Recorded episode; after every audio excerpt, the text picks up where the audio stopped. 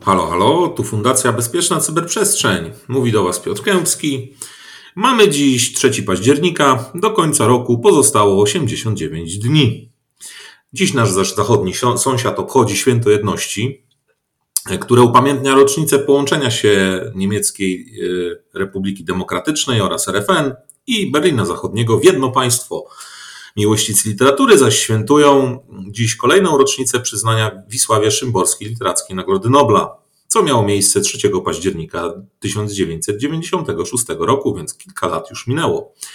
Weekend za nami, świat cyber nie próżnował. Zapraszam na 256, ten numerek bardzo polubią, myślę, informatycy i lubią go, odcinek podcastu Cyber w wydaniu Raport.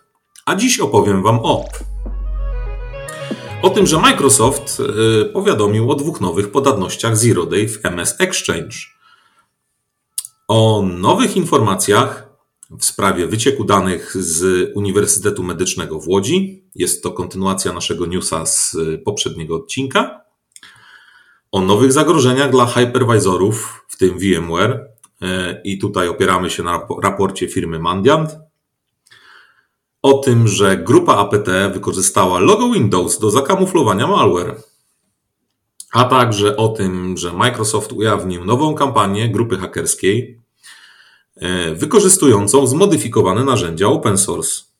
A na koniec kilka słów podsumowania Ligi Cybertwierdzy, ponieważ w miniony piątek odbył się jej finał w Warszawie. Było naprawdę emocjonująco. Cóż, przejdźmy do szczegółów. Microsoft powiadomił o 2 nowych podatnościach w serwerze poczty elektronicznej MS Exchange. Pierwsza z nich to podatność typu Server-Side Request Forgery, która pozwala atakującemu na wykorzystanie podatnego serwera do uzyskania dostępu do danych znajdujących się w sieci i na zasobach, do których tenże serwer ma dostęp.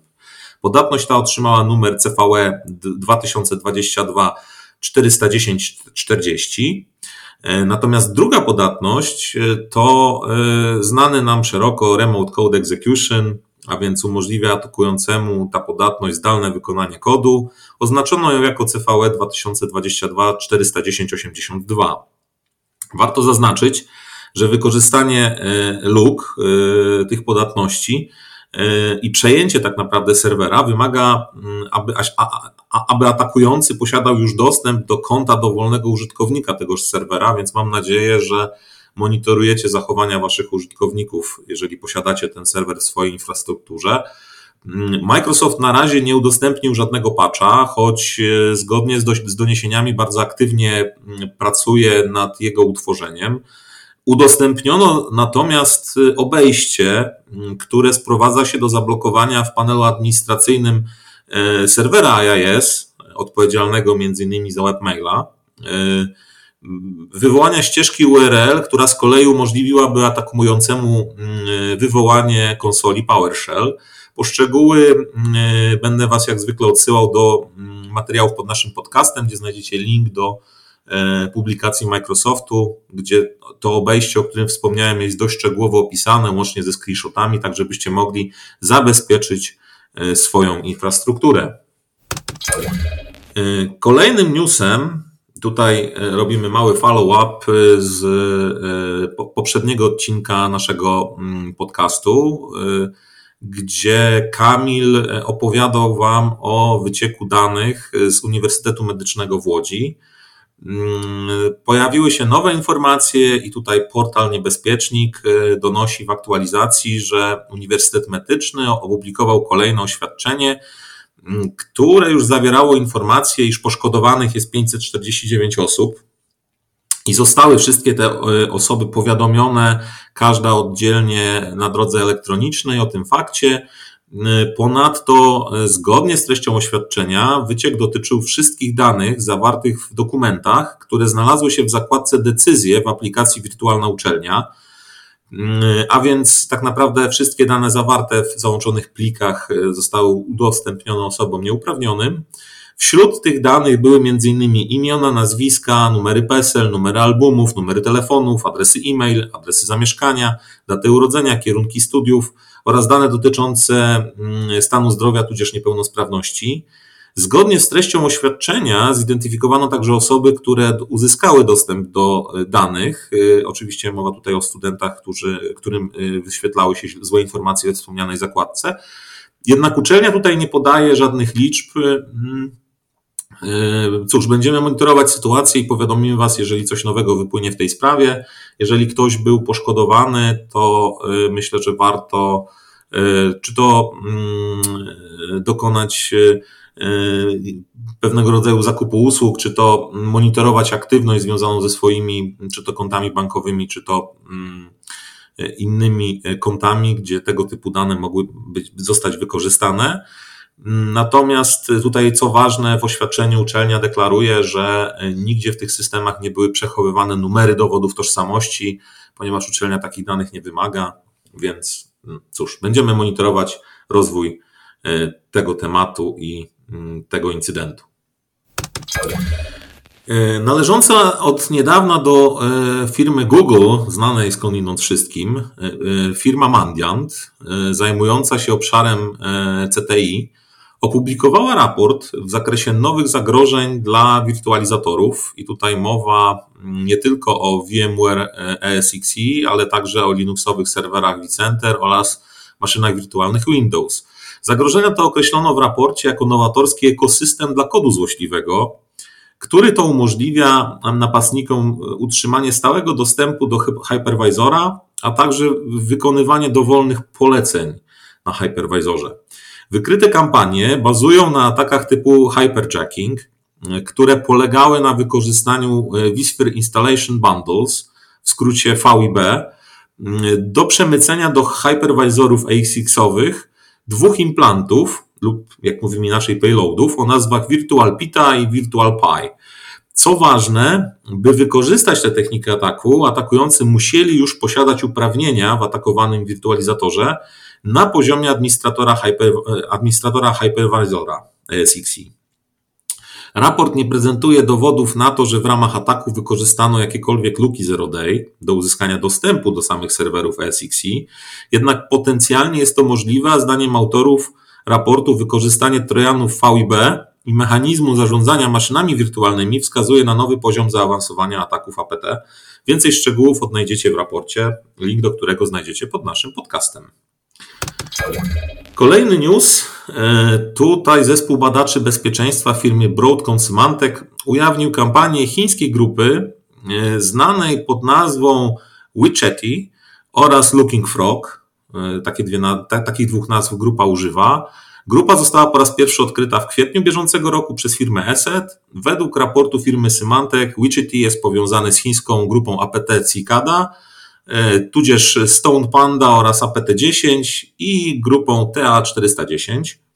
Grupa ta była powiązana z zaobserwowanymi atakami APT na amerykańskie firmy energetyczne, a obecnie celami ataków stały się kraje Bliskiego Wschodu. Grupa Witchetty stale rozwija swój zestaw narzędzi, obecnie wykorzystuje technikę steganograficzną do ukrywania backdoora o nazwie backdoor stegmap w logo MS Windows. Co ciekawe, ta technika steganograficzna to technika, w której oprogramowanie jest ukryte wewnątrz obrazu, czyli na przykład bitmapy, JPEGa. Trojan przesłany tą drogą może wykonywać różne operacje, w tym usuwać, tworzyć katalogi, manipulować plikami, uruchamiać, kończyć procesy, uruchamiać, pobierać pliki wykonywalne, listować, zabijać procesy oraz na przykład kraść dokumenty. Może również utworzyć, odczytać lub usunąć dowolne klucze rejestru Windows. W ramach ataku grupa wykorzystuje loader DLL do pobrania pliku z portalu GitHub, który jest mapą zawierającą logo Windows z ukrytym wewnątrz kodem złośliwym. W ramach najnowszej kampanii grupa wykorzystała ponadto luki podatności tak naprawdę o nazwach proxy shell i proxy logo, po numery przypisane poszczególnym podatnościom, tudzież o więcej szczegółów technicznych. Jak zwykle odsyłamy Was do materiałów pod naszym podcastem. Zostajemy przy firmie Microsoft. Tutaj badacze bezpieczeństwa z tejże firmy ujawnili nową kampanię phishingową uruchomioną przez grupę hakerską wspieraną przez rząd Korei Północnej. Kampania wykorzystuje oprogramowanie open source, które zostało zmodyfikowane przez atakujących. Otóż narzędzia open source'owe zostały wzbogacone o kod złośliwy, a z kolei ten kod złośliwy umożliwia atakującemu m.in. kradzież danych, szpiegowanie i zakłócenie poprawnego funkcjonowania sieci ofiary. Głównym celem zaobserwowanej kampanii są organizacje z sektora obronnego, lotniczego, medialnego oraz, co ciekawe, usług IT. Microsoft w swojej publikacji wskazuje na powiązania twórców kampanii z oddziałem grupy hakerskiej znanej szeroko o nazwie Lazarus. Oddział ten nosi nazwę Zing. Jest on odpowiedzialny m.in. za atak na Sony Pictures Entertainment w 2014 roku. Jeśli chodzi zaś o samą kampanię i to oprogramowanie open source, które zostało wzbogacone o kod złośliwy, to są to dość znane programy. Jest to m.in. Sumatra PDF Reader, Puty, Kitty i tutaj dodatkowo MuPDF oraz Sublimar Recording. Po uruchomieniu zmodyfikowanych plików wykonywalnych instalowany jest malware szpiegowski o nazwie Zetanile. Na pewno wiecie już, gdzie możecie znaleźć więcej informacji na ten temat, więc nie będę tej informacji powtarzał ponownie. W tenże jakże ekspresowy sposób dobrnęliśmy do mojego ostatniego newsa. Tak naprawdę w miniony piątek odbył się drugi finał sezonu Ligi Cybertwierdzy. Do hotelu w Warszawie Soundgarden przyjechało 20 drużyn, zaś 10 kolejnych wzięło udział w finale zdalnie poprzez naszego fundacyjnego Discorda. Rozegrano 5 scenariuszy bazujących na prawdziwych atakach APT, o których mogliście posłuchać w naszych podcastach. Mogę zdradzić, iż jednym z rozegranych scenariuszy był atak na infrastrukturę firmy Uber sprzed kilkunastu dni, o którym również mówiliśmy. Finał uświetniło wielu gości, którzy kibicowali zawodnikom oraz w strefie networkingu mieli okazję do dyskusji na tematy związane z obszarem cyberbezpieczeństwa. Sami uczestnicy również podczas przerw aktywnie włączali się w dyskusję, a sam networking również miał miejsce po zakończeniu tak naprawdę rozgrywek. W ramach finału zaprezentowaliśmy także wersję alfa cybertwierdzy Next Gen, nowej generacji. Drugi sezon ligi już się zakończył. My zachęcamy Was jednak jedynie do chwili oddechu od rywalizacji, bowiem już 3 grudnia, za 2 miesiące od dziś, startujemy z kolejnym sezonem ligi. Inauguracja trzeciego sezonu odbędzie się w ramach konferencji Och My Hack już 3 grudnia. Jeśli chcecie dowiedzieć się więcej na ten temat, zachęcam do śledzenia naszych mediów społecznościowych oraz oczywiście naszych podcastów, gdzie będziemy Wam na bieżąco przybliżać informacje zarówno organizacyjne, jak i myślę merytoryczne, zawierające wskazówki co do kolejnych scenariuszy, które gdzieś tam w 3. sezonie ligi się pojawią dla uczestników. Jeżeli jeszcze nie braliście udziału w rozgrywkach, to szczerze Was do tego zachęcam. Myślę, że arkusz rejestracyjny kolejnych zespołów, nowych zespołów, jak i tych, które już brały udział w rozgrywkach, pojawi się również na stronach ligi, o czym poinformujemy. To już wszystko na dziś. Dziękuję za uwagę. Mówił do Was Piotr Kębski.